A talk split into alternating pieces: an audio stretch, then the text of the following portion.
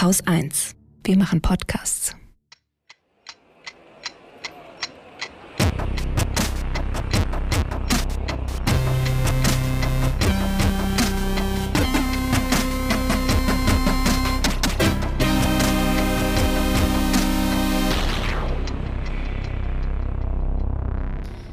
Willkommen zur Wochendämmerung vom 17. Dezember 2021 mit Dann gehe ich auch so nah ins Mikrofon ran. Dem Bundesfinanzferengi. Belarus, Post aus der Klimakrise. russischen Agenten, Geld für alle! dem Ende der Pandemie, Haarsträubenden Impfstoffzahlen. erneuerbaren Mythen, Nazis. Menschenrechten an Europas Rändern, Dem Börsenticker. Afghanistan, Katrin Rönecke. Shamjaf, einer guten Nachricht und Holger Klein. Fange ich an mit Belarus. Also, es war eine ziemlich ereig er ereignisreiche Ereignis, weil, ach Gott, Ereig äh, ungesunde, ungesunde Ereignisse. Ja. Ich, äh, eine ereignisreiche Woche für Tichanowskajas. Äh, zum einen wurde Sergei Tichanowski von einem Gericht in Belarus zu 18 Jahren Haft verurteilt. Das war ihr Mann, der eigentlich zur Wahl angetreten war, oder wie war das? Äh, Genau. Genau, der wollte Präsidentschaftskandidat sein, Genau. Durfte dann aber nicht, wurde verhaftet, ist jetzt Mhm. vor Gericht gekommen und ähm, weil er eben kandidiert hatte, ist er jetzt zu 18 Jahren Haft verurteilt worden. Vermutlich auch, weil seine Frau ähm, Lukaschenko ziemlich geärgert hat 2020 in der Präsidentschaftswahl. Sie wurde ja zugelassen, was im Nachhinein ein bisschen äh, seltsam erscheinen mag, aber es lag wahrscheinlich daran, dass Lukaschenko gedacht hat, eine Frau könnte ihm ja sowieso nichts anhaben. Hm. Ist dann ein bisschen blöd ausgegangen, aber also für ihn, aber naja. Und zwei weitere Unterstützer von Tichanowski, also dem Mann, wurden zu 15 und 16 Jahren Haft äh, verurteilt und die Begründung war Störung der öffentlichen Ruhe. Das ist halt belarussisch für wir haben keinen Bock auf euch, weg mit euch. Ja.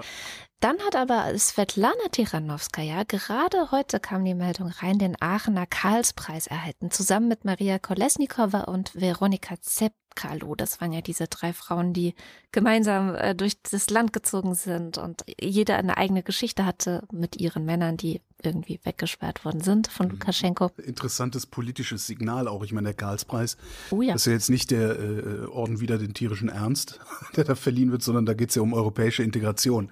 Ja. Das finde ich eigentlich das Spannende daran. Ich zitiere mal, ähm, Sie seien ein einmaliges Vorbild gegen Diktatur, Unterdrückung und einen Unrechtsstaat.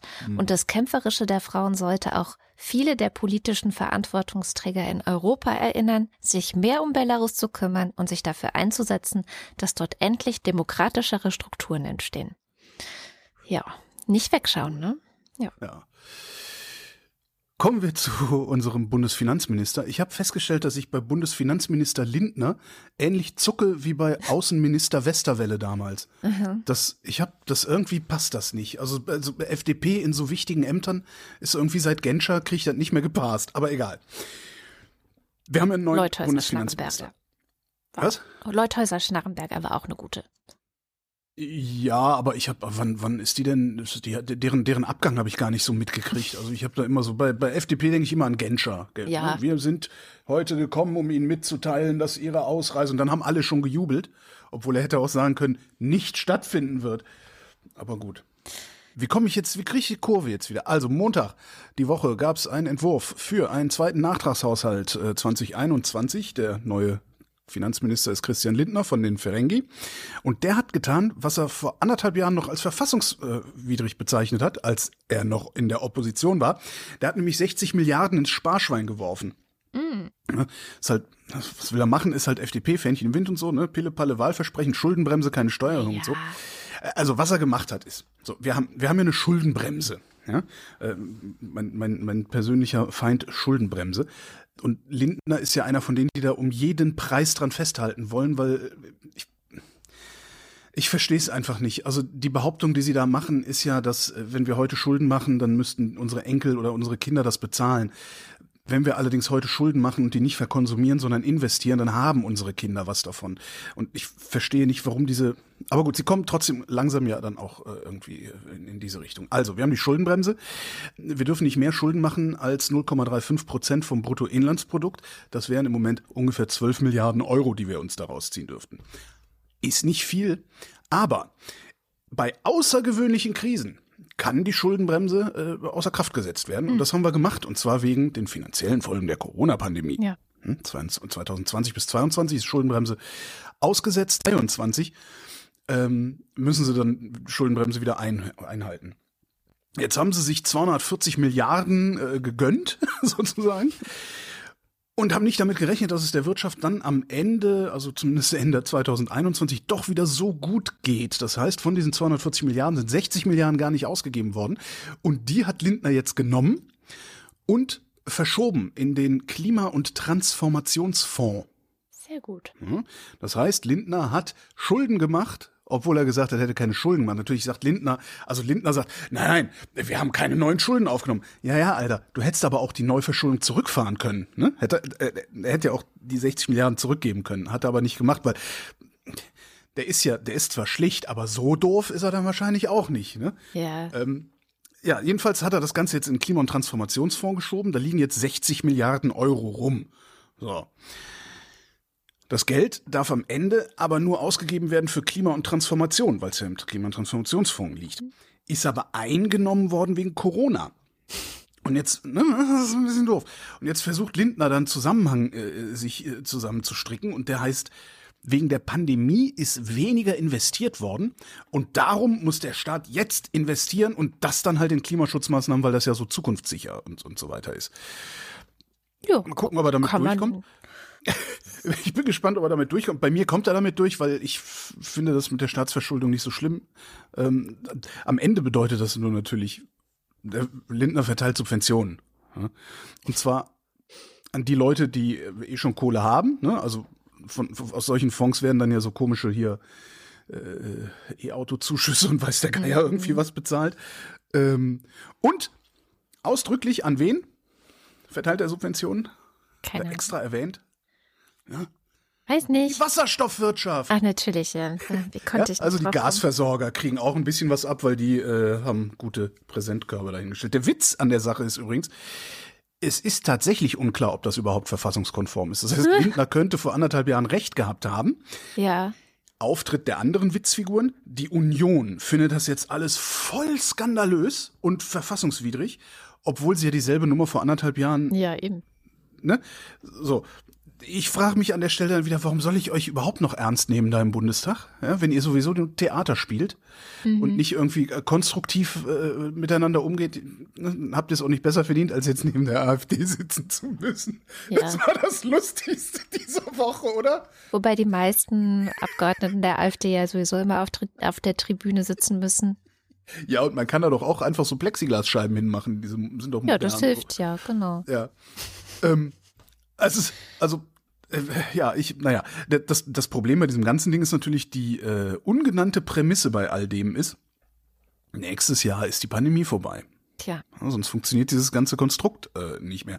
Weil, wenn sich dann rausstellen sollte, dass sie im nächsten Winter doch wieder 100 Milliarden extra brauchen, weil sie immer noch zu feige sind, Infektionsschutz ordentlich zu betreiben und durchzusetzen, ähm, dann, ja, muss Lindner nämlich neue Schulden machen. Okay, vielleicht wäre die Schuldenbremse ausgesetzt. Ne? Mhm. Ich würde es ja gerne sehen. Andererseits hätte ich auch langsam mal gerne, dass der Scheiß wirklich vorbei ist. Ah, ein bisschen Tja, double bind. da werden wir dann sehen, wie lange das noch dauert. Ganz witzig, weil du von Lindner sprichst. Äh, Ich hatte heute in meinem Reader, ich habe so einen Reader mit interessanten Artikeln, da standen Baerbock und Lindner direkt übereinander. Bei Baerbock Mhm. hieß es, Annalena Baerbock droht die Bruchlandung. Und bei Lindner hieß es, Christian Lindners Finanzpolitik in der Realität angekommen. Und ich dachte so, ja, das ist doch eigentlich ganz schön, wenn alle jetzt gerade in den sauren Apfel beißen müssen, nicht nur die einen. Und da bin ich auch direkt bei Annalena Baerbock, weil der, ich weiß nicht, ob du den Fall mitbekommen hast mit den russischen Agenten hier in Berlin, die einen Ja, wo tschetschenischen Putin hier den Typen hat erschießen lassen, ne? Genau, das ist ja eine Geschichte von 2019. Mhm. Ähm, äh, tatsächlich, ich führe es auch deswegen an, weil ich finde, es ein Paradebeispiel ist für russische, in Anführungszeichen, Diplomatie.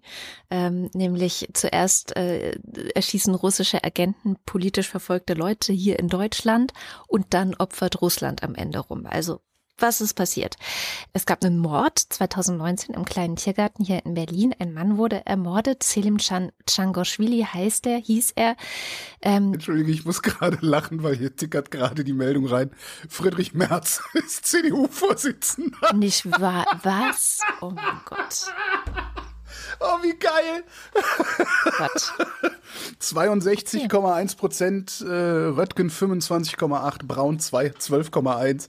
Das, das muss diese Erneuerung der CDU sein. Entschuldigung. Wow. Einfach. Das wird interessant, die nächsten, wie lange auch immer der jetzt gewählt ist. Oh, super. Boah, die haben es wirklich getan. Oh, wie geil. Ja, da haben sie jetzt aber auch alles nicht anders verdient, egal was da jetzt kommt. Ich würde gerne meine Geschichte weiter erzählen. Ja, Entschuldigung. Die ein bisschen ernster ist. Ich weiß, ja. es passt jetzt irgendwie nicht, aber gut.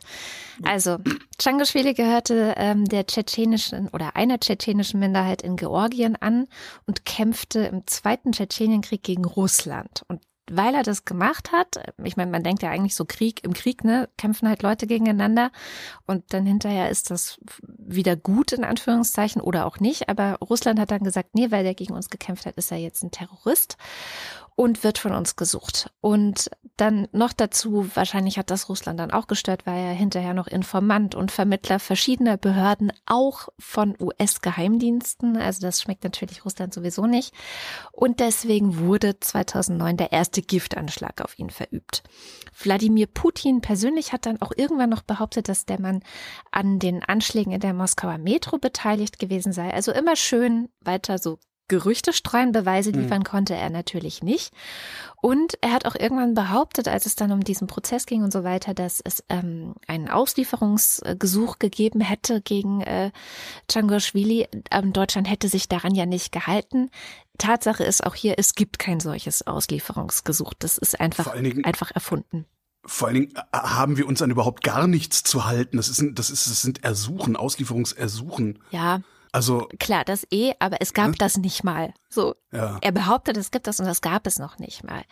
Dann in Tiflis 2015 zweiter Versuch, ihn umzubringen. Da wurde auch auf ihn geschossen. Er hat es Gott sei Dank überlebt und hat dann gedacht, okay, ich muss hier weg. Ähm, hat seine Familie geschnappt und ist über Umwege dann nach Deutschland gekommen. Bekam hier auch irgendwie Bleiberecht aber auch das hat nichts genutzt. Ähm, es war ganz schön in dem Wikipedia-Artikel, dass dem Geruss, also wurde formuliert, dem russischen Geheimdienst ist es einfach wichtig, Gegnern Russlands zu demonstrieren, dass sie nirgendwo sicher sind. So.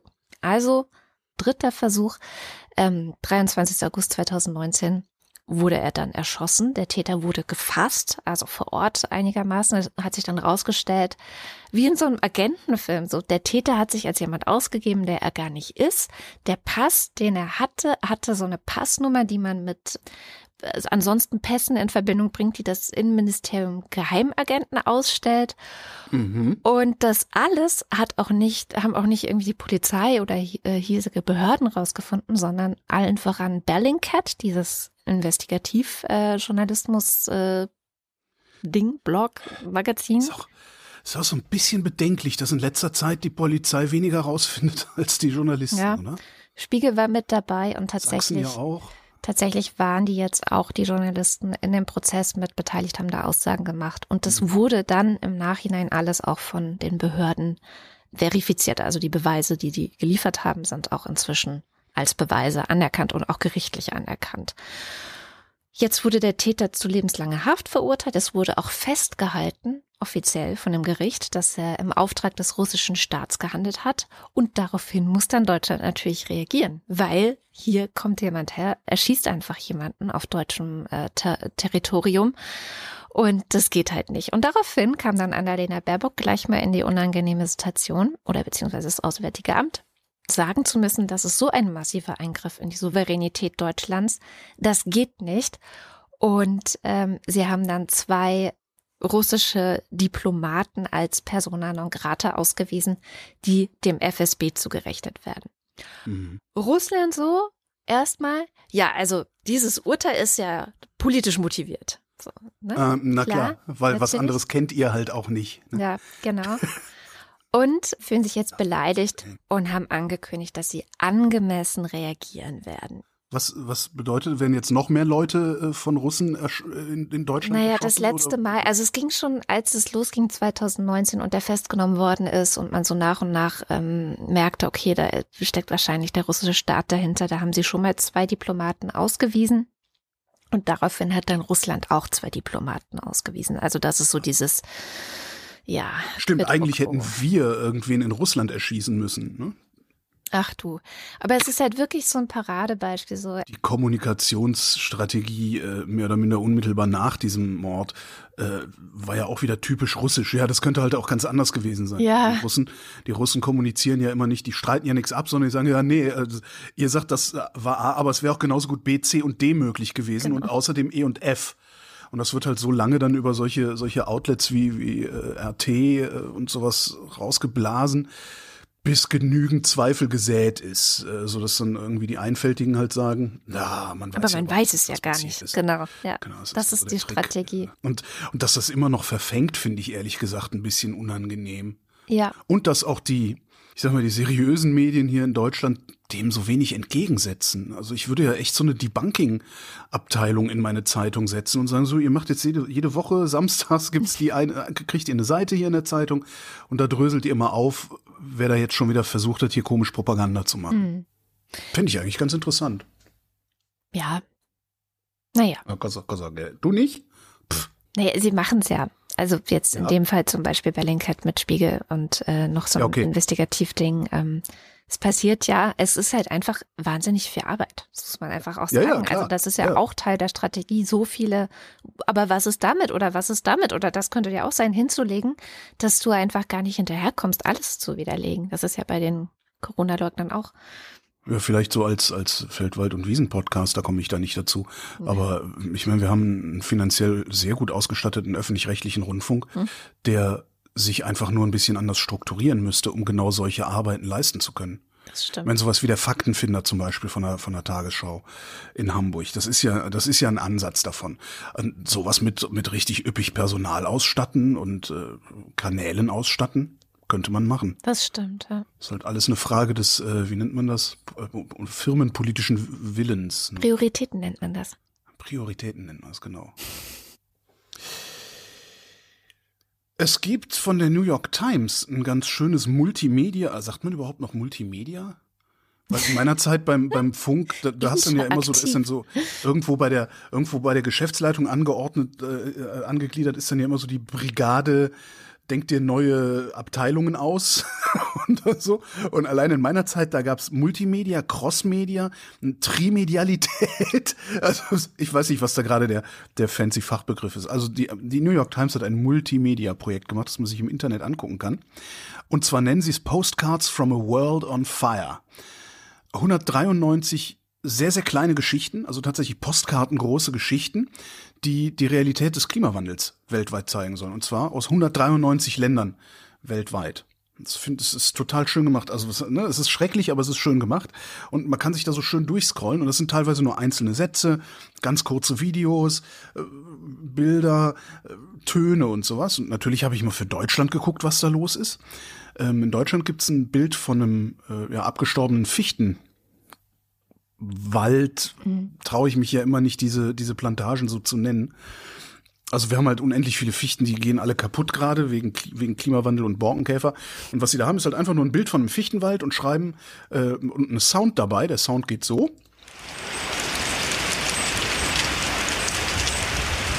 Und sie schreiben halt dazu, das ist der Klang von fallenden Fichtennadeln im Wald. Krass, das klingt wie Regen.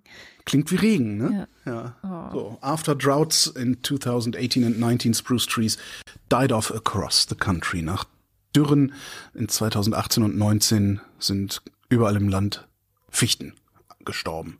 Hm. Also hört sich an wie Regen, ja. Krass. Ja, aber kann, kann man sich mal angucken. Ist so ein schöner, schönes Scrollen bei schlechtem Wetter, wenn man, wenn man mal woanders Doomscrolling betreiben will als bei Twitter. Die New York Times ist ja eh ganz gut. Die haben auch gerade was Wichtiges rausgefunden, aber ich muss ein bisschen weiter ausholen.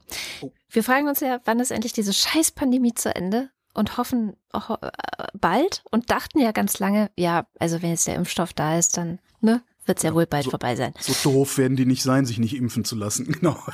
Dann kommt jetzt Omikron und wir merken, was ja ganz viele schon lange gesagt haben, solange es nicht für alle vorbei ist, ist es für gar niemanden vorbei. Wir sind eine Menschheit ja. und die Pandemie betrifft uns alle. Findest du das eigentlich auch so schwer zu verarbeiten? Also ich kann mir das intellektuell so herleiten, aber hast du ein Gefühl dafür, dass wir eine Menschheit sind? Ich glaube, das ist der Unterschied zwischen dir und mir. Ich liebe dich trotzdem. Und ich dich auch. Ähm, also, und natürlich ist deswegen eigentlich ein Anliegen, dass alle Menschen Zugang zu Impfstoffen bekommen. Wir haben nach aktuellem Stand 11 Milliarden Impfdosen auf der ganzen Welt verimpft. Das muss man sich mal auf der Zunge zergehen lassen. 11 Milliarden. Ein echt krass. Bruchteil davon bekamen arme Länder. Also ich habe jetzt gelesen, von 0,6 Prozent der weltweit verabreichten Dosen bekamen arme Länder. Mhm.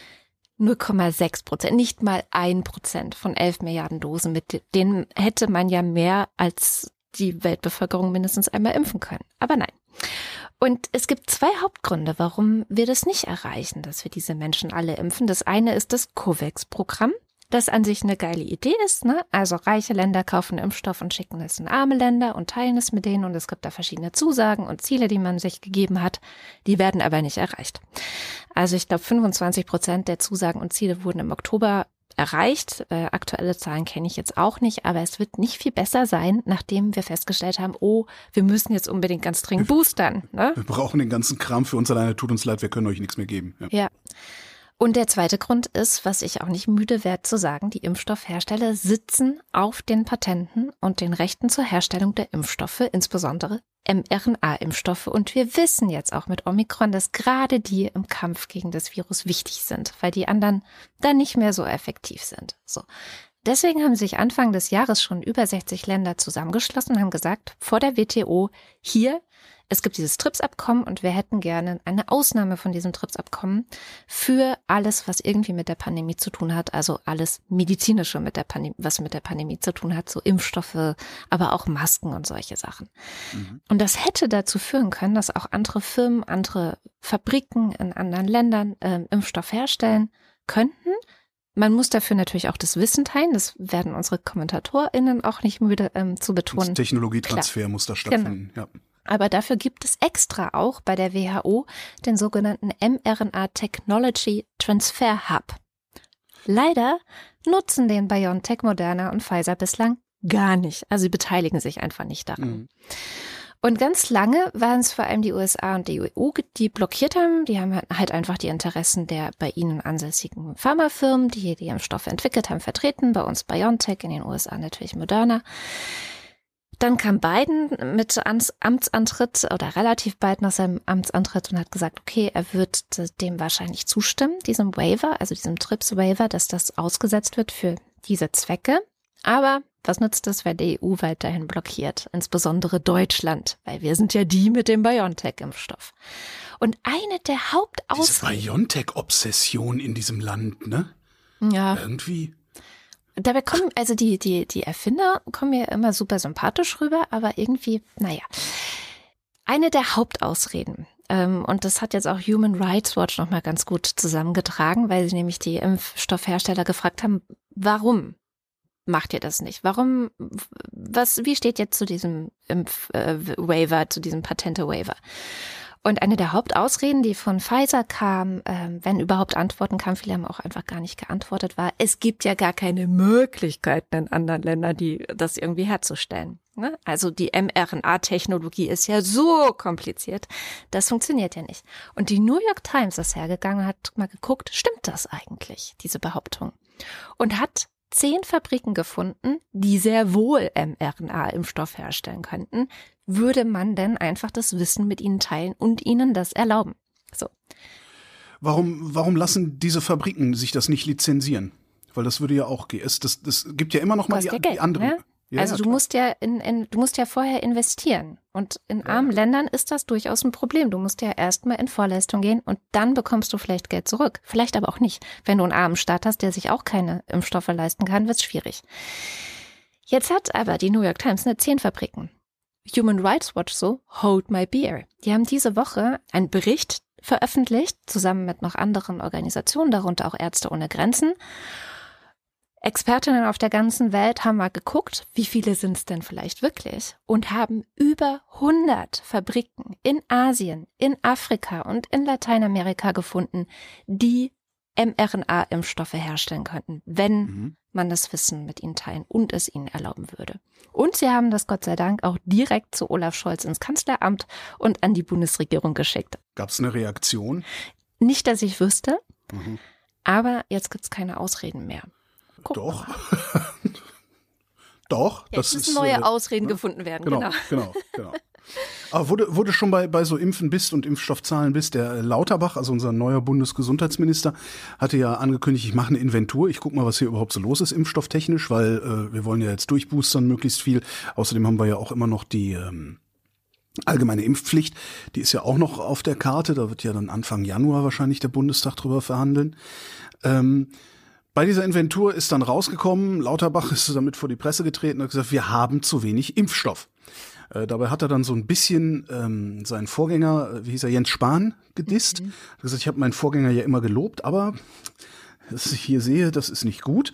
Ähm, jetzt hat er dann gestern in der Pressekonferenz auch nochmal gesagt, dass er äh, auf keinen Fall seinen Vorgänger irgendwie dissen will, weil der musste halt von ganz anderen Voraussetzungen ausgehen. Also diese massive Boosterkampagne und so gab's ja noch nicht so. Ne, ne, ne, ne.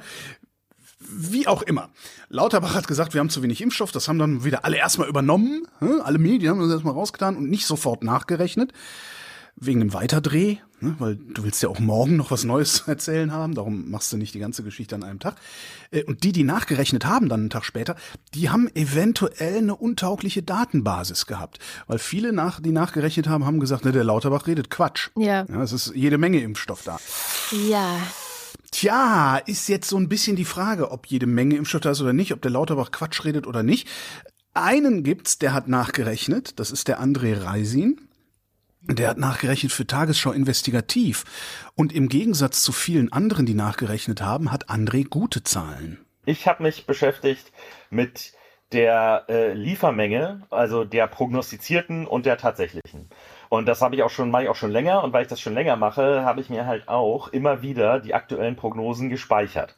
So, da ist es nämlich so, dass auf der Webseite des Ministeriums findet man immer eine aktuelle Lieferung an den Bund 2021 Tabelle, aber die wird eben immer aktualisiert. Und das heißt, die alten Tabellen findest du nicht, es sei denn, du hast sie dir halt mal runtergeladen. Und da stellt man dann halt fest, dass zu Beginn des Jahres und auch noch Mitte des Jahres war von Moderna waren bis zu 85 Millionen Impfdosen prognostiziert. Sie hatten ursprünglich geschrieben mindestens 78 Millionen. Dann haben sie es hochkorrigiert auf äh, 85,5. Das war der Stand im zweiten Quartal. Also sagen wir mal 80 Millionen, nur so als Hausnummer 80 Millionen Impfdosen. So.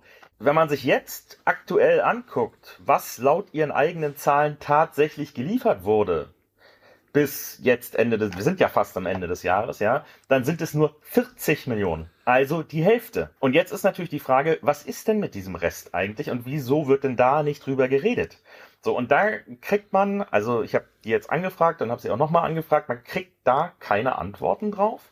Da werden Dinge, das ist so ein bisschen auf einmal, da zaubert jemand so ein Kaninchen aus dem Hut. Also, vor Oktober äh, haben sie immer weiter einfach die sozusagen noch ausstehenden Liefermengen nach hinten ins Jahr verschoben. Das heißt, dann hat es dann auf einmal so in den ersten zwei Quartalen grob äh, waren vielleicht acht Millionen Impfdosen geliefert.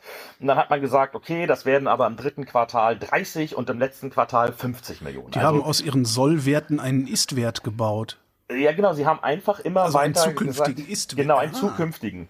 Also dann hatte man irgendwann die absurde Situation, dass ein Konzern dann am Ende des Jahres auf einmal pro Woche das angeblich hätte liefern können, was er vorher in einem ganzen Quartal geliefert hatte, ja. So, und da habe ich immer schon gedacht, das wird doch nicht passieren. Das passiert doch am Ende einfach nicht. Also ich, das war, das war so die ganze Zeit mein Instinkt, dass ich dachte, okay, das, äh, das, das glaube ich nicht, ja. Und ähm, da war ich aber, bin ich wahrscheinlich auch immer noch, aber da war ich jetzt ziemlich allein mit. Und deswegen habe ich halt seit Mai immer wieder quasi Zwischenstände gespeichert, ja. Das Problem daran ist, dass es so ein bisschen undurchsichtig, weil tatsächlich läuft es ja über die EU. Und deswegen hätte es natürlich sein können, und das hat das Ministerium zwischenzeitlich auch so behauptet, dass jetzt dann mit Moderna erstmal andere EU-Länder beliefert werden, dass die aber die ganze Zeit kontinuierlich hohe Mengen liefern, sodass dann am Ende quasi es hätte sein können, dass Deutschland doch tatsächlich diese Riesenmengen auch bekommt, weil die anderen dann bedient sind oder so, ja. Und deswegen habe ich gesagt, naja, wer bist du jetzt als einzelner Journalist da, dass du jetzt sagst, diese Zahlen werden niemals eintreffen. So. Jetzt sind wir aber eben in der Kalenderwoche 50 und siehe da, das ist halt nicht eingetroffen. So. Und jetzt, und das ist wirklich das, also das Größte momentan, finde ich, der, jetzt haben sie mit einer Änderung ihrer Tabelle am 10. Dezember behaupten sie, dass im Oktober, November im Prinzip die fehlende Menge oder ein Großteil der fehlenden Menge. Dieser, über, äh, dieser 40 Millionen von vorhin? Ja, genau, okay. dieser 40 Millionen von vorhin, also die Hälfte, die da mhm. fehlt. So, ähm, dass sie also über 30 Millionen davon angeblich im Oktober, November an COVAX gespendet haben. Also an die globale Impfstoffinitiative der WHO. So, da fallen dir natürlich irgendwie die Augen raus, weil du denkst, also Moment mal, mitten in der sich aufbauenden Delta-Welle und mitten in einer Booster-Debatte, die es schon gab, habt ihr 30 Millionen angeblich an COVAX gespendet und die sind zufällig genau die fehlende Gesamtliefermenge dieses Jahres. Also something smells fishy hier, ja, und zwar krass. So, Hast und, du bei ähm, COVAX mal nachgefragt, ob das natürlich. und? Nö. Also angekommen ist da jedenfalls nichts. Das behauptet das Ministerium, aber wie gesagt auch nicht, sondern äh, auch beim Ministerium gibt es eine schöne Spendentabelle, wo dann drin steht, also, dass man das spendet, ja, da steht dann diese über 30 Millionen, aber ausgeliefert ist es noch nicht. Also es gibt sozusagen links wollen wir spenden, rechts haben wir schon ausgeliefert und die rechte Spalte ist leer. Also von daher, es ist eine virtuelle Spende, die aber jetzt rechnerisch im Prinzip so tut, als hätte, als seien diese Moderna-Dosen alle geliefert worden. Äh, also für mich ist das wirklich Skandal, aber äh, bisher ist ja, also sozusagen sieht, also ist das so noch nicht. Ich habe es natürlich jetzt aufgeschrieben, aber es war bisher so nicht die Diskussion. Ähm, bei den anderen Herstellern ist es sehr viel besser, äh, was das angeht, weil natürlich bei AstraZeneca und bei Johnson Johnson hat Deutschland ja ab Mitte des Jahres sowieso drauf verzichtet und hat alle ihnen eigentlich zustehenden Dosen an COVAX gespendet. Und die sind auch real dahin gegangen. Und das steht auch in der Tabelle, die sind auch ausgeliefert. Und da kann man bei COVAX auf der Webseite, auf der, auf dem entsprechenden Datenreiter sich auch genau angucken, wo die hingegangen sind. So. Ähm, bei BioNTech ist es so, dass BioNTech sollte 130 Millionen Dosen liefern hat 120 Millionen geliefert, also ist eigentlich fast hingekommen.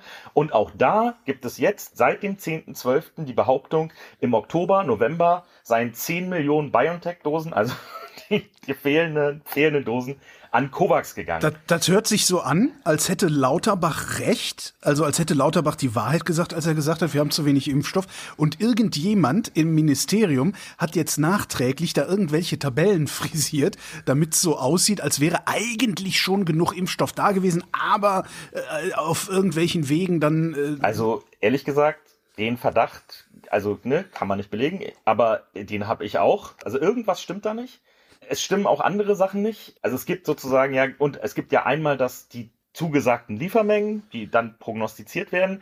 Dann gibt es das, was real ankommt. Und dann gibt es ja auch noch das, was der Bund wiederum an Impfzentren, an Ärzte, an öffentliche Gesundheitsdienste etc. ausliefert. So. Und diese Tabelle wiederum, ähm, wo diese Auslieferungen drin stehen, da steht drin, dass nur 20, 20 Millionen Dosen von Moderna an die entsprechenden Impfdienste ausgeliefert worden sind. Also um das nochmal zusammenzufassen. Moment, von den 80 Millionen. Ja, Moment, genau, jetzt lass mich das mal okay. einmal, genau. Wir haben 80 Millionen, die geliefert werden sollten. Hm? Davon sind nur 40 angekommen und davon sind aber nur 20 ausgeliefert. Das heißt, es fehlen das, 60. Naja, nee, also ja, weiß ich nicht. es fehlen, also Es Also von den, von denen, äh, von den äh, äh, schon vor vielen Monaten für Ende des Jahres gesetzten 80 Millionen äh, sind nur 20 Millionen tatsächlich ausgeliefert worden. Zwischendurch wurden aber 40 Millionen behauptet. Nee, Nee, auch anders. ähm, es werden immer noch, also nicht. es Wollen wir ein Trinkspiel draus machen? naja, es wird immer noch behauptet, 40 Millionen seien geliefert worden. Ja. Und sie haben aber nach ihren eigenen Zahlen nur 20 Millionen davon an, an Leute, die wirklich impfen, ausgeliefert. So, Ja. jetzt ist die Frage, wo sind die restlichen 20 Millionen? Im Zweifelsfall Ähm, bei Kovacs. Äh, Im. Zweifelsfall, genau, das werden sie sagen, im Zweifelsfall bei Kovacs, aber real sind sie da nicht. Oder sind die doch noch äh, äh, sozusagen auf Halde und ähm, sie haben den Überblick verloren, Stichwort Inventur. Oder sind die tatsächlich auch gar nicht angekommen, was man ja sich kaum vorstellen kann, weil dann müsste ja bei der, bei der sozusagen Lieferabnahme, also ich stelle mir das ja schon so vor, dass irgendwann mal irgendjemand die Paletten zählt, ich weiß es ja nicht. Also, aber so ist die Datenlage, ja, dass nämlich einige äh, Kollegen durchaus berechtigt in ihren äh, Anfragen halt auch an Lauterbach auf der Pressekonferenz am Donnerstag gesagt haben, aber sie müssen doch noch ganz viel Dosen haben nach ihren eigenen Zahlen, ja, weil das ist ja so, die sagen ja immer, das haben wir bekommen und das haben wir ausgeliefert. Und da siehst du ja bei Moderna, dass sie mehr bekommen haben, als sie ausgeliefert haben. Er behauptet aber, es sind quasi nur noch ein paar Millionen Dosen übrig, also zwei, drei von BioNTech und vielleicht irgendwie hat er gesagt, so aus der Westentasche fünf, sechs oder so von Moderna. Aber äh, wo die dann real hingegangen sind oder was, also das war, das ist tatsächlich so, diese Zahlen sind so nicht zu verstehen. Es klingt so, als hätte Lauterbach mit den 20 Millionen gerechnet, die faktisch ausgeliefert worden sind. Ne? Genau, das sagt er aber nicht. Stattdessen sagt er, wir ziehen jetzt eine moderner Lieferung aus dem zweiten Quartal 22 ins erste Quartal vor, wo ich dann halt denke, na mal gucken. Also bisher ist- ist, diese Lieferung, bisher ist diese Lieferung nur auf dem Papier. Wo sind Ja. denn die Lieferungen, die wir jetzt, schon- also wenn das so weitergeht, wird es, wir bleiben auch diese Lieferungen virtuell, weil wir diese moderner Lieferung bisher so nie bekommen haben. Da gibt es Zahlen auf den Webseiten des Ministeriums, die kann sich jeder angucken und die passen nicht zueinander. Die sind nicht kongruent, die können so irgendwas daran stimmt einfach nicht. Geil, oder? Hast du damit gerechnet? Unglaublich. Ey, diese, diese Sache hat mich aber so. Dankeschön übrigens. Die Sache hat mich so beschäftigt diese Woche, weil ich dachte, ach so, wem soll man jetzt glauben? Was ist jetzt eigentlich los? Wie soll ich denn bitte die noch ernst nehmen? Ja. Das ist die Frage, die ich eben schon mal gestellt habe. Wie soll ich die noch für voll nehmen? Ja, es ist echt sehr bitter. Oh Mann. Das ist Wahnsinn, ne? wie das immer haarsträubender wird. Auch ich habe auch gedacht, naja, so schlimm wird's nicht sein. Machst ein, machst ein Drei-Minuten-Interview. Ja, Nein, und das geht auch nicht. Und das geht aber voll gut, wie er da hartnäckig drangeblieben ist, um, um das zu sortieren, weil das ist halt das, was dann oft in vielen Redaktionen fehlt. Ich war auch ein bisschen enttäuscht diese Woche von so manchen, die dann auch sofort auf das Pferd aufgesprungen sind und Hm. zu sagen, nee, der Lauterbach, der lügt. So. Ja. Ich so, ich, ich dachte so, vom Gefühl her dachte ich so, das glaube ich nicht. Wobei André, André auch sagt, äh, also ich habe ihn, ich habe ihn auch explizit gefragt, sagt Lauterbach die Wahrheit. Und er, er sagt Ja, dann auch, ich weiß es nicht. Ja, ja, genau. Weil, weil es gibt überhaupt keinen Maßstab, den man gerade anlegen könnte. Ja. Unglaublich. Aber es ist schon, es ist schon sehr, sehr, es ist eine sehr peinliche Angelegenheit, ja. Oh Mann, ey.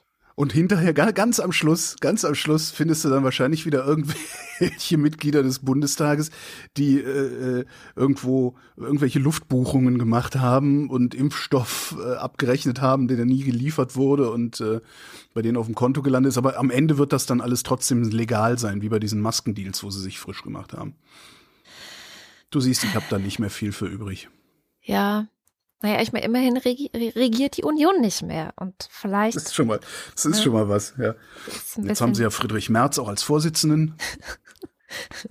Oh Gott. Vielleicht regiert sie dann ja nie wieder. Ich mein, Es wird, es wird auf jeden Fall interessant. ja, absolut. Oh Gott. Naja, ähm, Ausreden die Banken ist ja gerade schon mal mein äh, Ding gewesen mit den Impfstoffen. Ich habe noch was mitgebracht. Was, was, was, was ich wichtig finde an der Stelle, entschuldige, dass ich dir da nochmal ins Wort falle, was ich wichtig finde an der Stelle, wo du sagst doch nochmal Ausreden, die Banken, die Banken, ähm, was André gesagt hat, weil äh, André nerdet sich dann auch wirklich in so Zeug rein, und nervt dann und so. Und äh, dass er sich immer und immer wieder Kopien von diesen sich ständig verändernden Tabellen weggespeichert hat. Ich habe kürzlich für äh, einen anderen Podcast, an dem ich beteiligt bin, Natürlich. ähm, einen Fact-Checker interviewt. ja. ähm, also Fact-Checker und Datenjournalist. Und der sagt halt auch, das Wichtigste ist, was, was, was, was du als Fact-Checker machst, ist immer, wenn du irgendwas eine Webseite hast, die du dir anguckst, immer sofort einen Snapshot von machen. Ja. Sofort, damit du einfach einen, einen, einen Stand hast, äh, der deinem Recherchestand entspricht, weil, weil ständig irgendwas geändert wird. Ja. Das ist, glaube ich, sehr, sehr wichtig. Das muss man sich, glaube ich, auch wirklich merken, wenn man so einen Job macht. Und auch nur wenn man, wenn man auch als User, als Leserin so einen Verdacht hat, hä, da stimmt doch was nicht, einfach mal einen Snapshot machen. Ja, ja. Ich hatte das neulich, ist ein ganz kleines Mini-Beispiel. Ähm, da ging es um die Corona-Warn-App und ob man eigentlich Anspruch auf einen kostenlosen PCR-Test hat, wenn die rot ist. Mhm. Und auf der Seite der Bundesregierung stand halt, wenn die Corona-Warn-App rot ist, dann hast du Anspruch auf einen kostenlosen ja. PCR-Test. Habe ich zum Glück einen Screenshot von gemacht, auf Twitter geteilt. Und ich glaube, einen Tag später oder so war es geändert. Äh, Screenshot ist schwierig bei sowas. Weil Screenshot kann ich selber bauen. Ja. Ähm, du brauchst einen richtigen Snapshot. Es gibt Dienste, äh, zum Beispiel archive.org ähm, ja. und noch andere, denen kannst du richtig sagen, mach genau jetzt einen Snapshot von dieser Webseite. Ja, ja, klar. Ja, für meinen Zweck hat's ja gereicht ja. jetzt. Ne? Ich wollte ja nur diese, diese Info teilen. Und aber wirklich am nächsten Tag war es schon anders und geändert worden zu, das sollte in der Regel ein PCR-Test sein, muss aber nicht. Ah ja. Ne, so. und äh, mhm. das fand ich auch ganz interessant, weil das natürlich, wenn ich das einfach ohne diesen Screenshot geteilt hätte, hätte man sagen können, das stimmt doch gar nicht. Was redest du für einen Scheiß? Weil es halt direkt am nächsten Tag schon wieder anders war. Aber so konnte ich immerhin einigermaßen beweisen, dass ich jetzt nicht irgendwie irgendwelchen Quatsch behauptet habe. Naja.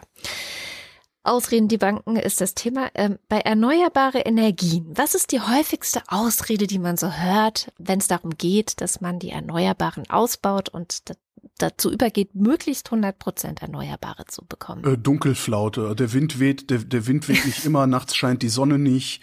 Ähm, ja, Dunkelflaute ist die häufigste Ausrede. Genau. Und Leute von Yale Environment 360. Also alle Ableitungen der Dunkelflaute ja, dann klar. natürlich mit, ne? Also weil äh, wir brauchen Winter. Atomkraftwerke und ja. was sie alles erzählen. Ja, ja.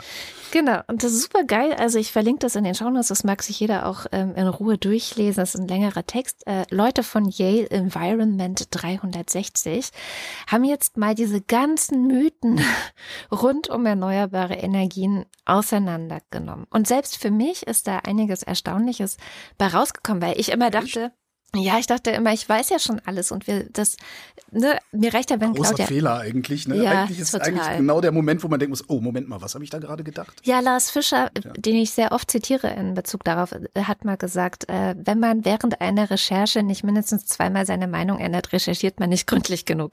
Das finde ich Ja gut, schön. aber wenn ich zweimal meine Meinung Bist ändere, du wieder bei der alten, genau. Genau, dann brauche ich die gar nicht erst zu ändern. Also, Wobei, vielleicht bist du auch bei einer dritten, auf die du vorher gar nicht hm. gekommen bist. Naja, jedenfalls geht es eben um genau diesen Mythos, dass erneuerbare Energien machen das ganze Stromnetz unsicher und was ist bei den äh, Verbraucherspitzen und so weiter. Das funktioniert dann alles auch gar nicht mehr im Winter und, und, und.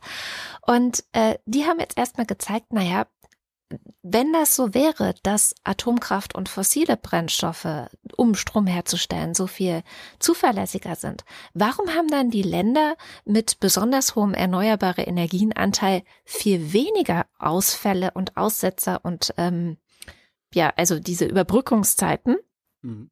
äh, wo dann irgendwelche Sachen anspringen müssen, die sonst nicht gebraucht werden, als die Länder, die in erster Linie auf Atom und Kohle basieren.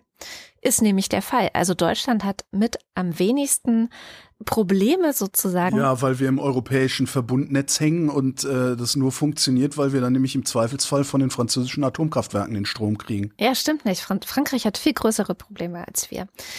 Obwohl sie eben die äh, Atomkraftwerke haben oder auch weil sie die Atomkraftwerke haben, denn das ist die zweite war äh, wirklich wow Erkenntnis für mich in diesem Text gewesen.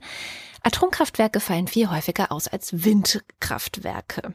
Man glaubt es nicht, aber allein die französischen Atomkraftwerke äh, hatten im Durchschnitt also pro Kraftwerk im Durchschnitt im Jahr 2019 96,2 Tage, die sie nicht im Betrieb waren, weil irgendwas musste an ihnen gemacht werden, irgendwelche ja, Wartungsarbeiten, irgendwie dies und das.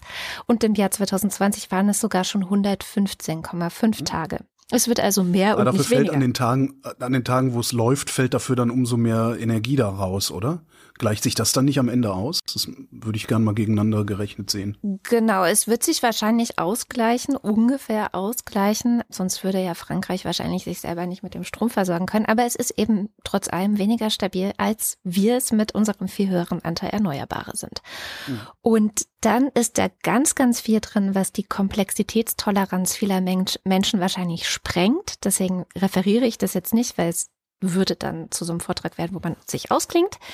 Ich fasse es nur so zusammen, wir werden ganz viele Dinge gleichzeitig machen müssen, damit es funktioniert. Also es reicht nicht einfach nur Erneuerbare auszubauen, sondern gleichzeitig müssen wir gucken, dass wir Strom sparen. Also dass wir nicht immer weiter noch mehr Strom verbrauchen von Jahr zu Jahr, Ja. sondern Technologien, die es auch gibt und die auch echt einfach sind, nutzen, dass wir weniger Strom verbrauchen von Ja, Jahr zu Jahr. Das ist ja ein, einer der Bausteine, warum ich dieses ganze Wasserstoffgelaber für äh, wirkliche große Grütze halte. Ja. Also, Und gleichzeitig werden wir sicherlich auch ähm, Batterien, äh, große Batterie- oder Speichermöglichkeiten brauchen, um mal über ein paar Tage hinweg Strom speichern zu können. Aber, und das ist jetzt auch nochmal ähm, wichtig für den Hinterkopf, unterm Strich, und das schätzen Expertinnen aus Deutschland und Belgien so ein, müsste Europa wahrscheinlich ungefähr ein bis maximal zwei Wochen Strom-Backup haben, also mhm. erneuerbaren Strom zurücklegen, in Anführungszeichen. Ähm, das sind ungefähr sechs Prozent Reserve, um sowas wie besonders krasse Winter ohne Probleme überstehen zu können. Und das ist gar nicht mal viel. Und den Rest würde man so schaffen. Naja, aber du musst, du musst es halt irgendwo speichern erstmal, ne? Genau. Genau. Also, aber es ist, es wird immer so getan, als müsste man den gesamten Strom speichern können, der irgendwo Ja, ja, produziert nein, das wird. ist ja, ja. also wir ist ja reden auch von sechs Prozent. Ne? Genau, wenn alle gleichzeitig ihre Autos laden, ja, machen sie ja nicht. Es ist auch in diesem Artikel drin, ja, man muss halt zu bestimmten Zeiten sein Auto laden. Ne? Ja, das also, wird das Auto schon übernehmen. Du schließt das Auto, kommst abends nach Hause, schließt dein Auto an und sagst ihm, du willst morgen 50 Kilometer weit fahren können. Ja. Dann wird das Auto dafür sorgen, dass irgendwann genug Strom für 50 Kilometer drin ist. so, ja. Das ist, ist immer so, dieses, das ist alles so, so, so, so, so intellektuell unredliche Naja. Argumente, die dann immer aus der, aus der fossilen und Atomecke kommen. Ich glaube, dass aber tatsächlich das deswegen funktioniert, weil es so komplex ist, weil eben sehr viele Dinge gleichzeitig sich verändern. klar.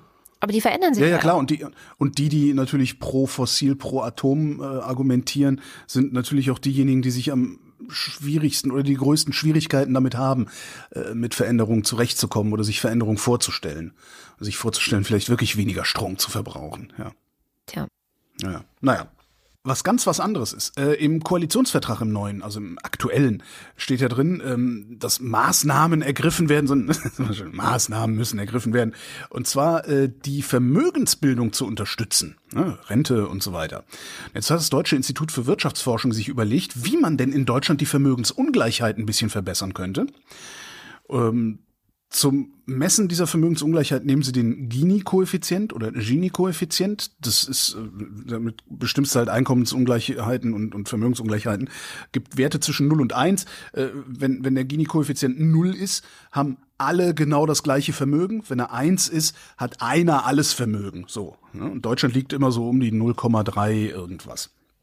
So, deren Idee ist jetzt, wie man das ändern könnte, ein Grunderbe. Grunderbe geht so. Zum 18. Geburtstag kriegst du vom Staat 20.000 Euro. Und zwar alle kriegen das. Allerdings nicht zum Verjuxen, was ich ein bisschen schade finde, weil ich hätte mit 18 gerne 20.000 Euro verjuxt. Sondern du kriegst Auflagen, so Verwendungsauflagen. Ne? Du darfst es benutzen für Aus- und Weiterbildung, für den Erwerb von Wohneigentum, äh, für Selbstständigkeit oder Unternehmensgründung. Also hast genug Spielraum zum Verjuxen, nachdem du die Firma gegründet hast die du dann ja auch Kohleverjuxungsfirma nennen. KVF. KVF, Kohleverjuxungsfirma. Ja, also äh, das Ganze würde kosten pro Jahr 15 Milliarden Euro. Und sie schlagen vor, das durch äh, Erbschaftssteuer oder Vermögensteuer zu finanzieren. Vermögensteuer wirst du nicht durchgesetzt kriegen, aus verschiedenen Gründen. Zum einen ist es tatsächlich was, wo ich immer denke, ja, aber ich, was, was habe ich davon, dass mein Grundstück mehr Geld wert ist? Ich nehme ja nicht mehr Geld ein dadurch. Ja, genau. Und zum anderen ist der Aufwand, äh, wie war das? Ich glaube, das, das kostet alleine 50, 50 Prozent überhaupt Vermögenssteuer zu erheben. Also der Aufwand ist einfach zu groß, das immer wieder nachzugehen. Aber man kann es ja über die Erbschaftssteuer, Erbschaftssteuer machen. Schönes Zitat vom Autor der Studie, der sagt, vor allem die Erbschaftssteuer ist bei vielen unbeliebt, obwohl die wenigsten davon betroffen sind. Hm. Was ich schon mal einen sehr guten Satz finde. Wenn die Steuererhöhungen für ein Grunderbe verwendet würden, wären die Steuererhöhungen für Reiche sicher leichter zu vermitteln.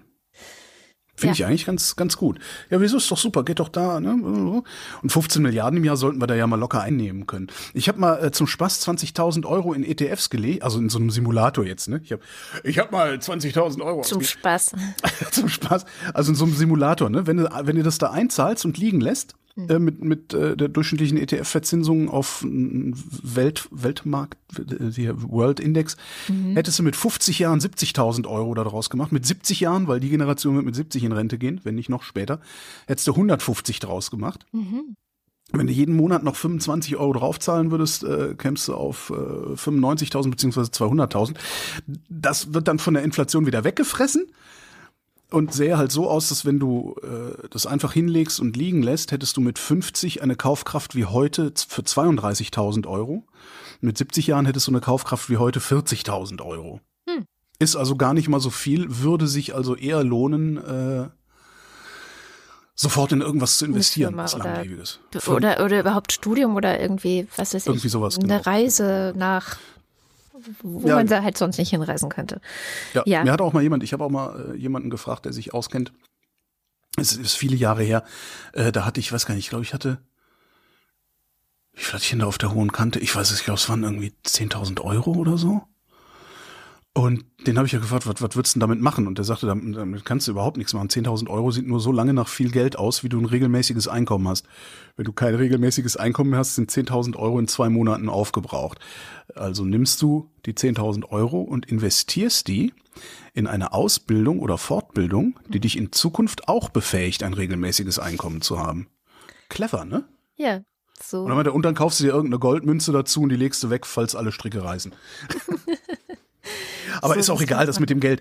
Das, das ist auch, ich, was, was ich viel spannender fände, äh, ist, ist, ist die Dynamik, die sowas lostreten würde, wenn plötzlich alle Spätpubertierenden 20k pro, pro Nase haben. Ja? Und, und damit dann im Grunde ja ihr Business ausprobieren können. Ja, eben. ja, die Flausen, die, die Flausen, die du im Kopf hast, die Geld kosten, aber eventuell sogar von Erfolg gekrönt werden, ja, kannst du machen. Hier hast du 20.000 für lau, probier's aus. Finde ich super. Ja, da befällt mich dann so ungefähr die Romantik, die mich befallen hat, als ich äh, äh den Lösungsvorschlag für das Braunkohleproblem präsentiert mhm. hatte hier in der Sendung von ein paar Jahren. Ja. Aber auf mich hört ja eh niemand. Nee, auf dich hört leider keiner drauf, keiner gehört. Mhm. Meine. Ähm, aber tatsächlich, ich finde diese Idee auch super und die ist aber auch nicht ganz neu. Also die gibt es auch schon ein bisschen länger, diese, diese ja. Idee des, des Erbes für alle, die 18 sind und dann hier 20.000. Aber ich finde die auch total großartig und eigentlich angesichts der Ungleichheit gerade wirklich die Lösung. Naja. Hier, Sham Jaff ist dran und schaut mal wieder über den Tellerrand hinaus. Wir gucken nach Südkorea und Nordkorea, die vor fast 70 Jahren einen Krieg beendet haben miteinander. Also 1953 war der Koreakrieg offiziell eigentlich vorbei, aber irgendwie auch nicht, weil die beiden Länder nämlich nie einen Friedensvertrag miteinander geschlossen haben. Und auch sonst gab es ja dann in der Zwischenzeit immer mal wieder ein bisschen, naja, diplomatische Schwierigkeiten, nenne ich das mal, zwischen den beiden Ländern. Jetzt sieht es so aus, als ob der Friedensvertrag endlich, endlich kommen könnte. Noch ist er nicht da, aber kommen könnte. Und warum das wichtig ist und was es damit auf sich hat, das erzählt uns die Scham. Ich weiß nicht, wie ihr euch gefühlt habt, aber als ich mal wieder die Nachricht gesehen habe, dass Nordkorea und Südkorea jetzt kurz davor sind, ähm, ja, nee, nicht kurz, Millimeter davor sind, den Krieg endlich zu beenden, da musste ich schon ein wenig schmunzeln. Vor allem musste ich schmunzeln, weil die Kommentare unter den Posts auf Twitter und Facebook und Instagram ja, Posts von Menschen, die eben diesen Schritt als so großes historisches Ereignis angesehen haben, wortwörtlich dieselben Kommentare sind wie die von 2018. Denn auch schon vor drei Jahren gab es ja diese große Diskussion, dieses große Gespräch.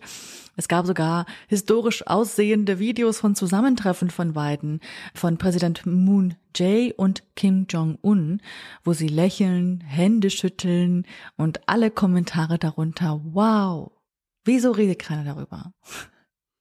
Und natürlich ich will jetzt nicht so die ganze Zeit zynisch sein, aber natürlich ist es wichtig, dass wir auch über die Versuche der Diplomatie sprechen zwischen den beiden, denn 70 Jahre nach Beginn des Koreakrieges ist Korea leider immer noch geteilt. Und der Krieg, der war brutal. Es ist nicht ganz klar, wie viele Menschen gestorben sind, also exakte Opferzahlen gibt es nicht, aber man schätzt. Und Schätzungen zufolge starben in dem Krieg zwischen 1950 und 53 insgesamt 3,5 bis 4,5 Millionen Menschen. Darunter Hunderttausende Zivilistinnen, die bei Flächenbombardements ums Leben gekommen sind. Und Massaker, davon gab es viele und die wurden auch von beiden Seiten verübt. Die Folgen dieses Krieges, äh, die reichen bis heute in die Gegenwart. Ja, wie denn auch nicht? Erstens, die ganzen Kriegsverbrechen, die damals stattgefunden haben, die ähm, haben wir bis heute nicht aufgearbeitet. Also die dauert eben bis heute noch an. Und naja, die Hoffnung auf so eine Art Friedenserklärung, Friedensvertrag, die kommt und geht und verblasst manchmal und jetzt ist sie wieder da. Ich habe vorhin 2018 gesagt, aber auch schon vor 21 Jahren, äh, da war die Hoffnung kurz aufgeflammt, dass die beiden sich wieder vereinigen, als eben beide Nationen eine gemeinsame Erklärung damals abgaben. Darin hat es ge geheißen, ja, dass sie, ich zitiere, konzertierte Anstrengungen zur Wiedervereinigung unternehmen würden. Und die Hoffnung, die ist leider schnell verblasst. Im Juni letzten Jahres hat Nordkorea auch nach den Gesprächen 2018, wo sie auch wieder so kurz davor waren, hat letztes Jahr Nordkorea ein gemeinsames Büro gesprengt, das den äh, beiden Nationen eigentlich so als Botschaft gedient hatte. Was ist jetzt dieses Mal anders und können wir überhaupt optimistisch sein? ist da irgendwas anders? Dieses Mal haben sich offenbar Nordkorea, Südkorea, China und die USA sich prinzipiell, das ist das magische Zauberwort, prinzipiell darauf geeinigt, den Koreakrieg nun auch formell für beendet zu erklären. Das sagte eben der südkoreanische Präsident in einem Bericht äh, von The Guardian äh, zufolge bei einem Besuch in Australien vor ein paar Tagen. Und ich sagte schon, das magische Zauberwort hier ist prinzipiell, also ist noch nicht getan, aber anscheinend sind sie fast schon auf derselben Page. Und laut Moon sei es auch wichtig, den, wie er beschreibt, sehr instabilen Waffenstillstand durch eine Friedenserklärung zu ersetzen. Ähm, so könnten nach, also ihm zufolge auch die Verhandlungen über ein mögliches Ende des Atomwaffenprogramms von äh, Nordkorea aufgenommen werden. Denn, wir erinnern uns, Nordkorea ist bis heute weitgehend isoliert international, steht unter sehr, sehr strengen US- und UN-Sanktionen, weil es ein Atom- und Raketenprogramm hat. Und das Land versteckt das Ganze auch nicht wirklich. Auch äh, in diesem Monat äh, hat Nordkorea allein schon zwei Raketentests vorgenommen, neue Marschflugkörper ähm, oder auch Kurzstreckenraketen abgefeuert. Eine solche Friedenserklärung, die ist eben nicht leicht zu bekommen zwischen den zwei Nationen. Denn die Friedenserklärung, die kommt auch mit einer Reihe von Bedingungen beziehungsweise Forderungen seitens Nordkoreas. Nordkorea fordere anscheinend ein Ende der jährlichen Militärübungen zwischen den USA und Südkorea. Und weil Nordkorea meint, das ist ganz klar eine Invasion und die müssen weg. Die USA Truppen müssen weg. Der südkoreanische Präsident meinte eben, Nordkorea sei heute noch offener als je zuvor, noch offener als vorher, was ein Gespräch eben diesbezüglich angeht.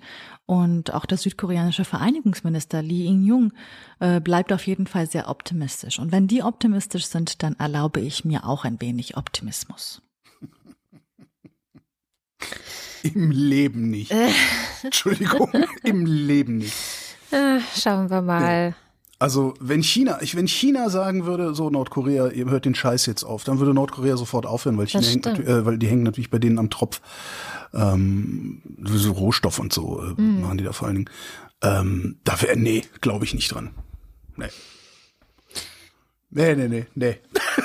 aber wäre ja lustig, können wir fast schon eine Wette draus machen, aber nee. Stimmt. Ich mich voll, nee. Wir hatten lange keine Wette mehr. Stimmt, ja.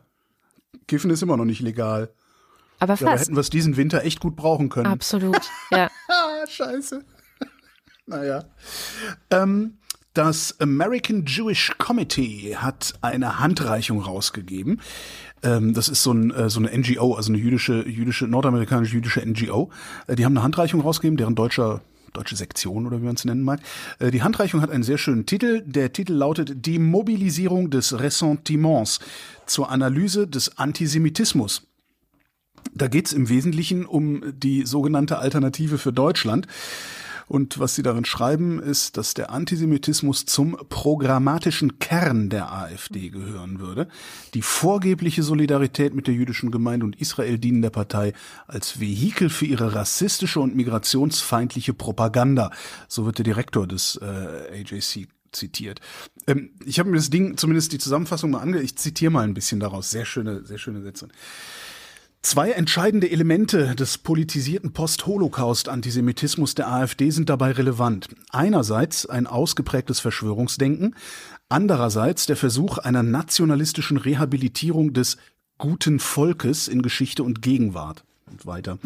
Insgesamt stechen wiederkehrend Verschwörungsfantasien gegenüber einer globalen sowie einer globalisierten nationalen Elite hervor, die vielfach explizit mit Jüdinnen und Juden in Verbindung gebracht wird und der mithin im Sinne des rechtsextremen Verschwörungsmythos vom großen Austausch unterstellt wird, sie wolle eine Umvolkung aus Motiven der Feindschaft gegenüber dem deutschen Volk. Weiter geht's. Ebenso sticht ein völkischer Nationalismus hervor, der ideologiehistorisch und aktuell mit antisemitischen Motiven und Dispositiven verbunden ist, sowie ein konturierter sekundärer Antisemitismus aus nationalistischer Erinnerungsabwehr gegenüber kritischem Denken zu Shoah und deutscher NS-Vergangenheit, der zugleich mit primären antisemitischen Motiven, Ideologien und Semantiken verknüpft ist. Der Vogelschiss. Genau, Klatschbumm, das ist so eine Ohrfeige.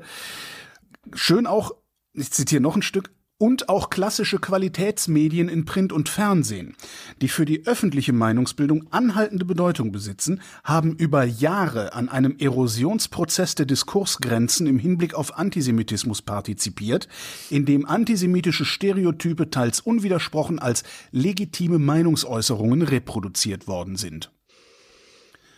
Mit anderen Worten, ihr habt den Gauland eingeladen in eure Talkshows. Ihr habt irgendwelche AfD-Hanseln morgens im Deutschlandfunk interviewt. Seid ihr denn eigentlich noch bei Trost? Ja, vor allem nicht nur interviewt, sondern sie nicht kritisch widerlegt oder Kannst du ja oder gar es nicht. benannt oder wie auch Ja, immer. das ne? kannst du. Ja, du Ja. musst die strukturell zerlegen und zwar sofort. Ja. Sofort, da muss jemand, du machst das Interview und dann läuft eine Musik und danach muss direkt jemand sagen, so, und jetzt erzähle ich euch mal, warum das alles Grütze war, was der da gemacht hat Genau. und warum ihr es nicht auf Anhieb gemerkt habt, welche rhetorischen Tricks er verwendet hat. So, so, so, so, so. Ja. Oder man spricht gar nicht mit diesen Leuten. Das wäre das Ist Beste. überhaupt kein Problem. Ja. Man kann ja über sie reden, reicht ja. Aber schönes Ding, also schö schöne Lektüre. Schöne Lektüre und wirklich so, also auch so, also auch im analytischen Teil, das war ja jetzt so die, die, aus der Zusammenfassung, aber auch so im analytischen Teil ist halt auch immer wieder so, wo du denkst so, Klatsch, Ohrfeige, Klatsch, hier, Klatsch. das ist echt sehr schön.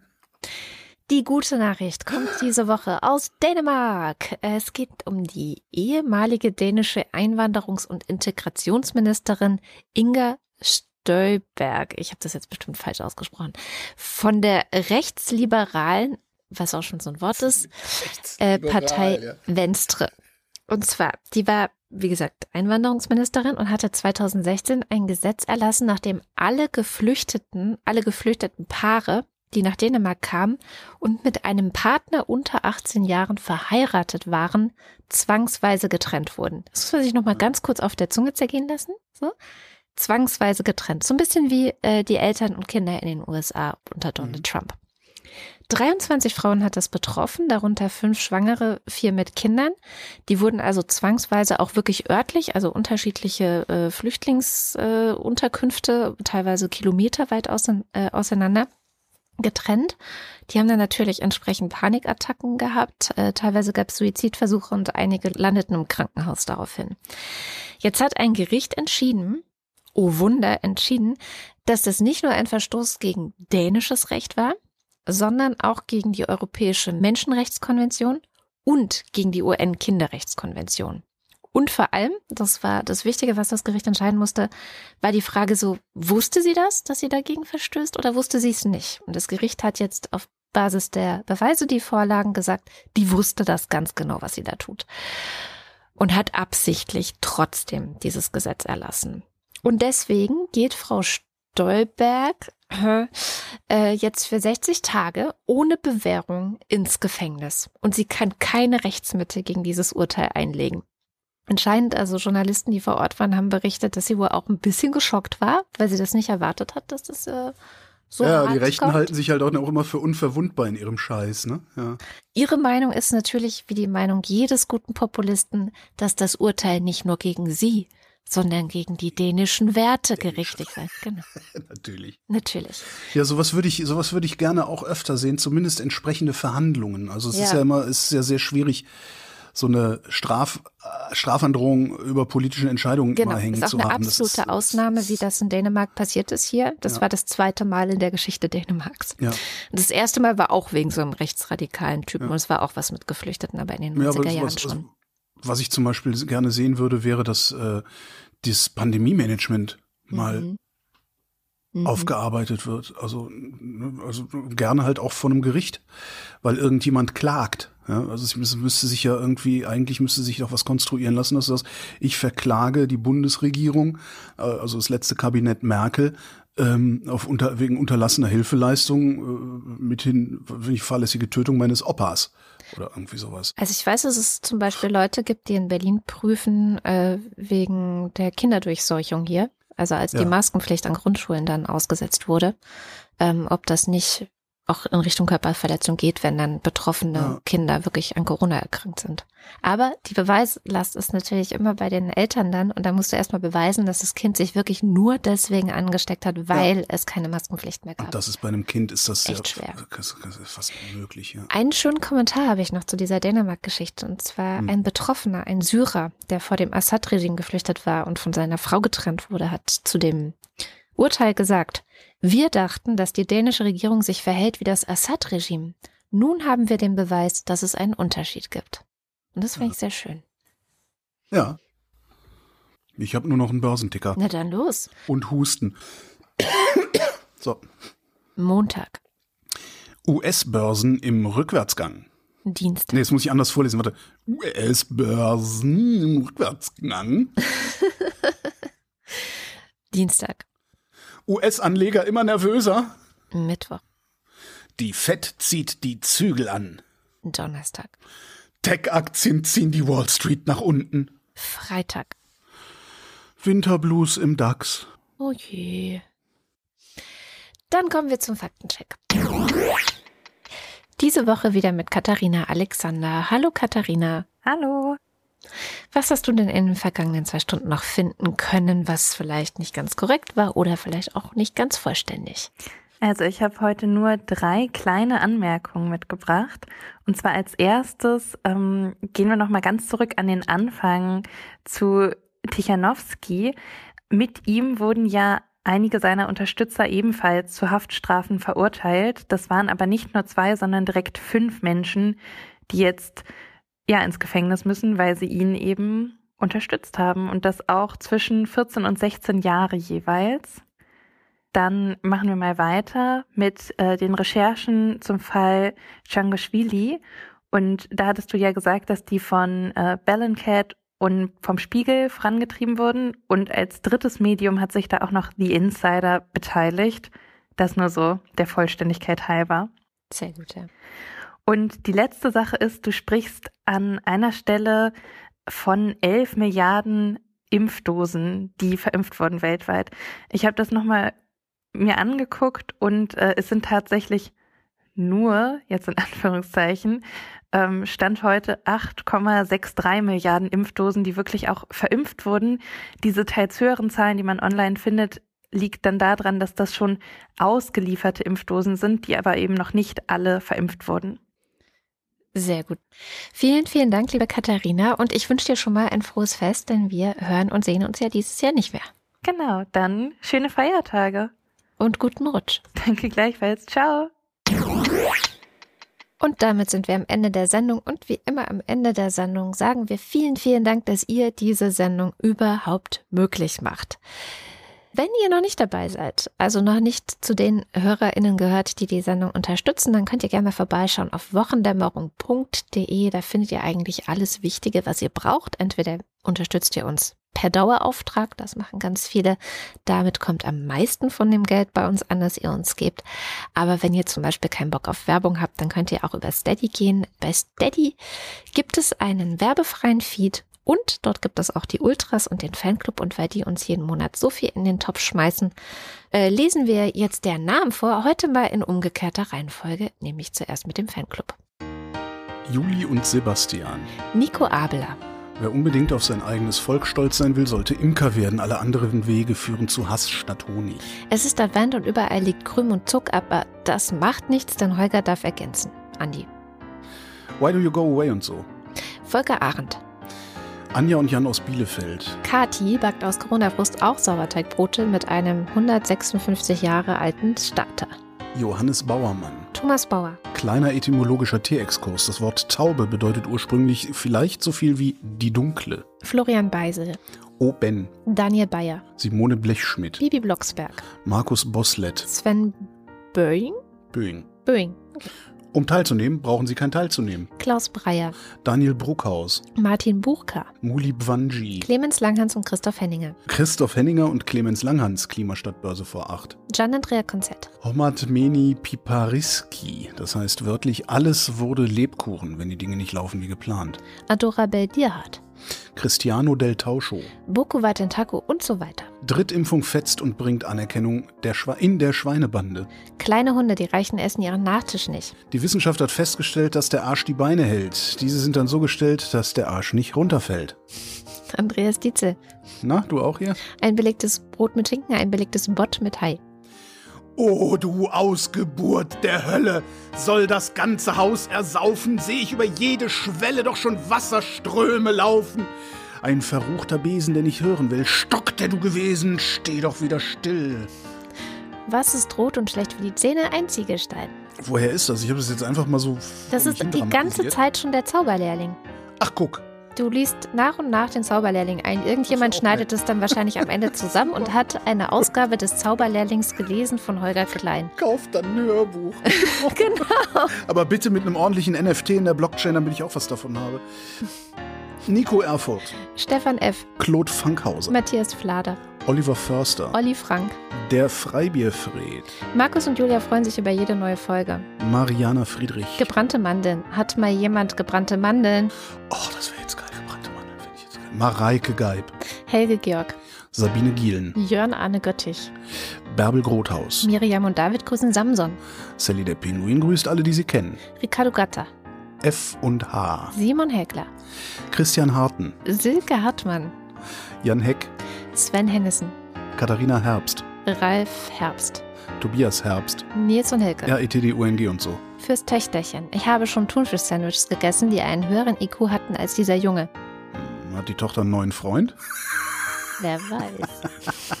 Hier könnte ihr Name stehen. Sie hören von meinem Anwalt, ist die erwachsene Version von Das sage ich meiner Mama.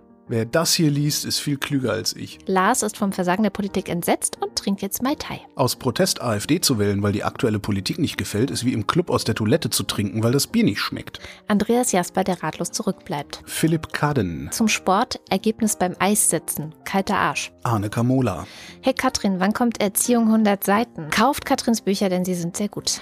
Alexander Klink, Thomas Kohler. Markus Krause, Magali Kreuzfeld. Felix Kronlage Dammers, Pia Kronquist. Thomas und Corina. Oliver Kurfink. Enno läuft auch im Winter. Sebastian Lenk und René Vize.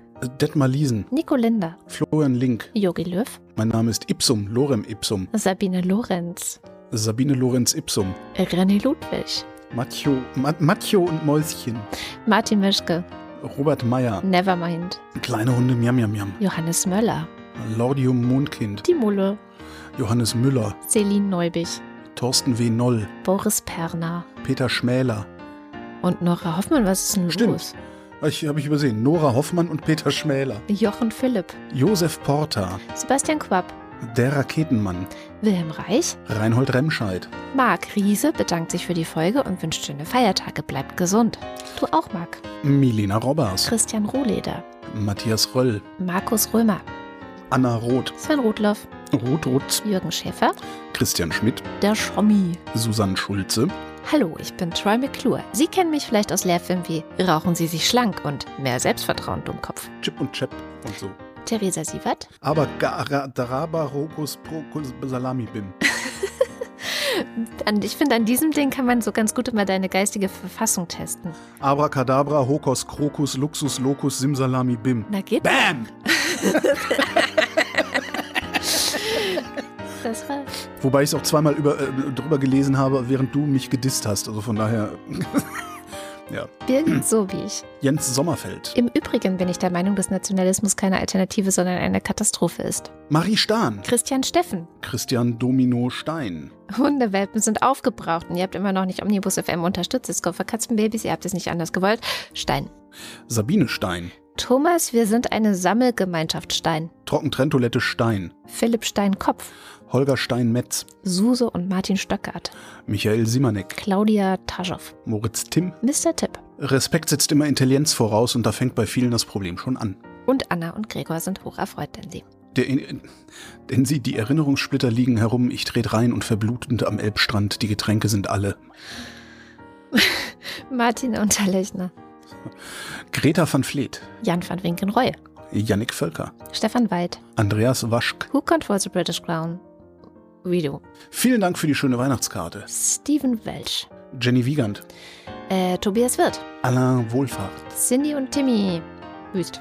Rahmen, Rahmen, Yam, Yam, Yam. Glühwein, Glühwein, Yum, Yum, Yum. Christoph Ziesecke. Die Kinder morgens aus dem Bett zu kriegen, fällt mir besonders deshalb schwer, weil ich argumentativ prinzipiell auf deren Seite bin. Johanna Bächle. Christoph Staffel. Und zu den Ultras. Und danach üben wir Tabelle sortieren. Dins 1. Impfen fetzt und bringt neben Anerkennung in der Gruppe auch eine signifikante Erhöhung der Spermienzahl. Guido Baulich. Glühweinstände können auch in Zukunft wegbleiben. Alexander Bonsack ist happy über die selbstgemachte Orangenmarmelde seiner Tochter. Sonne auf dem Brot bei diesem trüben Wetter. Da steht Marmelde. Hm, Das stimmt. Marc Bremer, Oliver Delpi. Silke Dietz, Franzel Mirs Fahrt. Andreas Freund, Erik Fröhlich. David Hasenbeck, Adrian Hauptmann. Katharina Höhl, Wing Commander Lord Flashmar Flash Flashmarks aus Musik. Wing Com Lord Flashmark. Hallo, ich bin Lord Flashmark. Wing Commander Lord Flashhards Hausmusik. In der Weihnachtsbäckerei gibt es manche Leckerei. Zwischen Mehl und Milch macht so mancher Knilch eine riesengroße Kleckerei. Das ist ganz eindeutig vom zweiten Album der Toten Hosen. der Jan, Matthias Johansen, Antje Kästner, der sich schon mal für die Weihnachtsfa Wein der sich schon mal für die Weihnachtskarte bedankende Olaf Kock und Fiete, jetzt aber mit deutlich weniger Flausch als auf dem neulich geposteten Twitter-Foto. Neue Frisur halt. im Winter, naja. Oliver Krüger, Heiko Linke, Ernest Linker, Müsli, Müsli, Miam, Miam, Miam. Sebastian Müller, Robert Nieholm, Rufus Platus, der Cottbusser Postkutscher putzt den Cottbusser Postkutschkasten potzblitzblank. Nu sagen Chris und Moni, Jörg Schickis schaut in der Liste nach unten und da steht Anita Schroven, Elias Seichter. Patarchus Sordogelot, There's hope, there's always hope. Joachim Ullers, Moss the Techie freut sich auf wunderbare Weihnachtspost von Kada und Holgi und grüßt mal wieder unbekannterdings Sally den Pinguin. Hallo. Jens Wiewig, Bernd und Frosch I.W. Müller. Andreas Werner. Justus Wilhelm.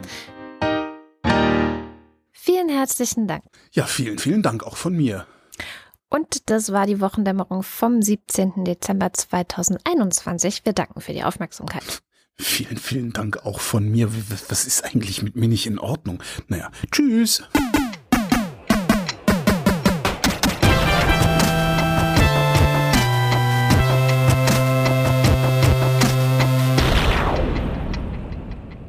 Was denn?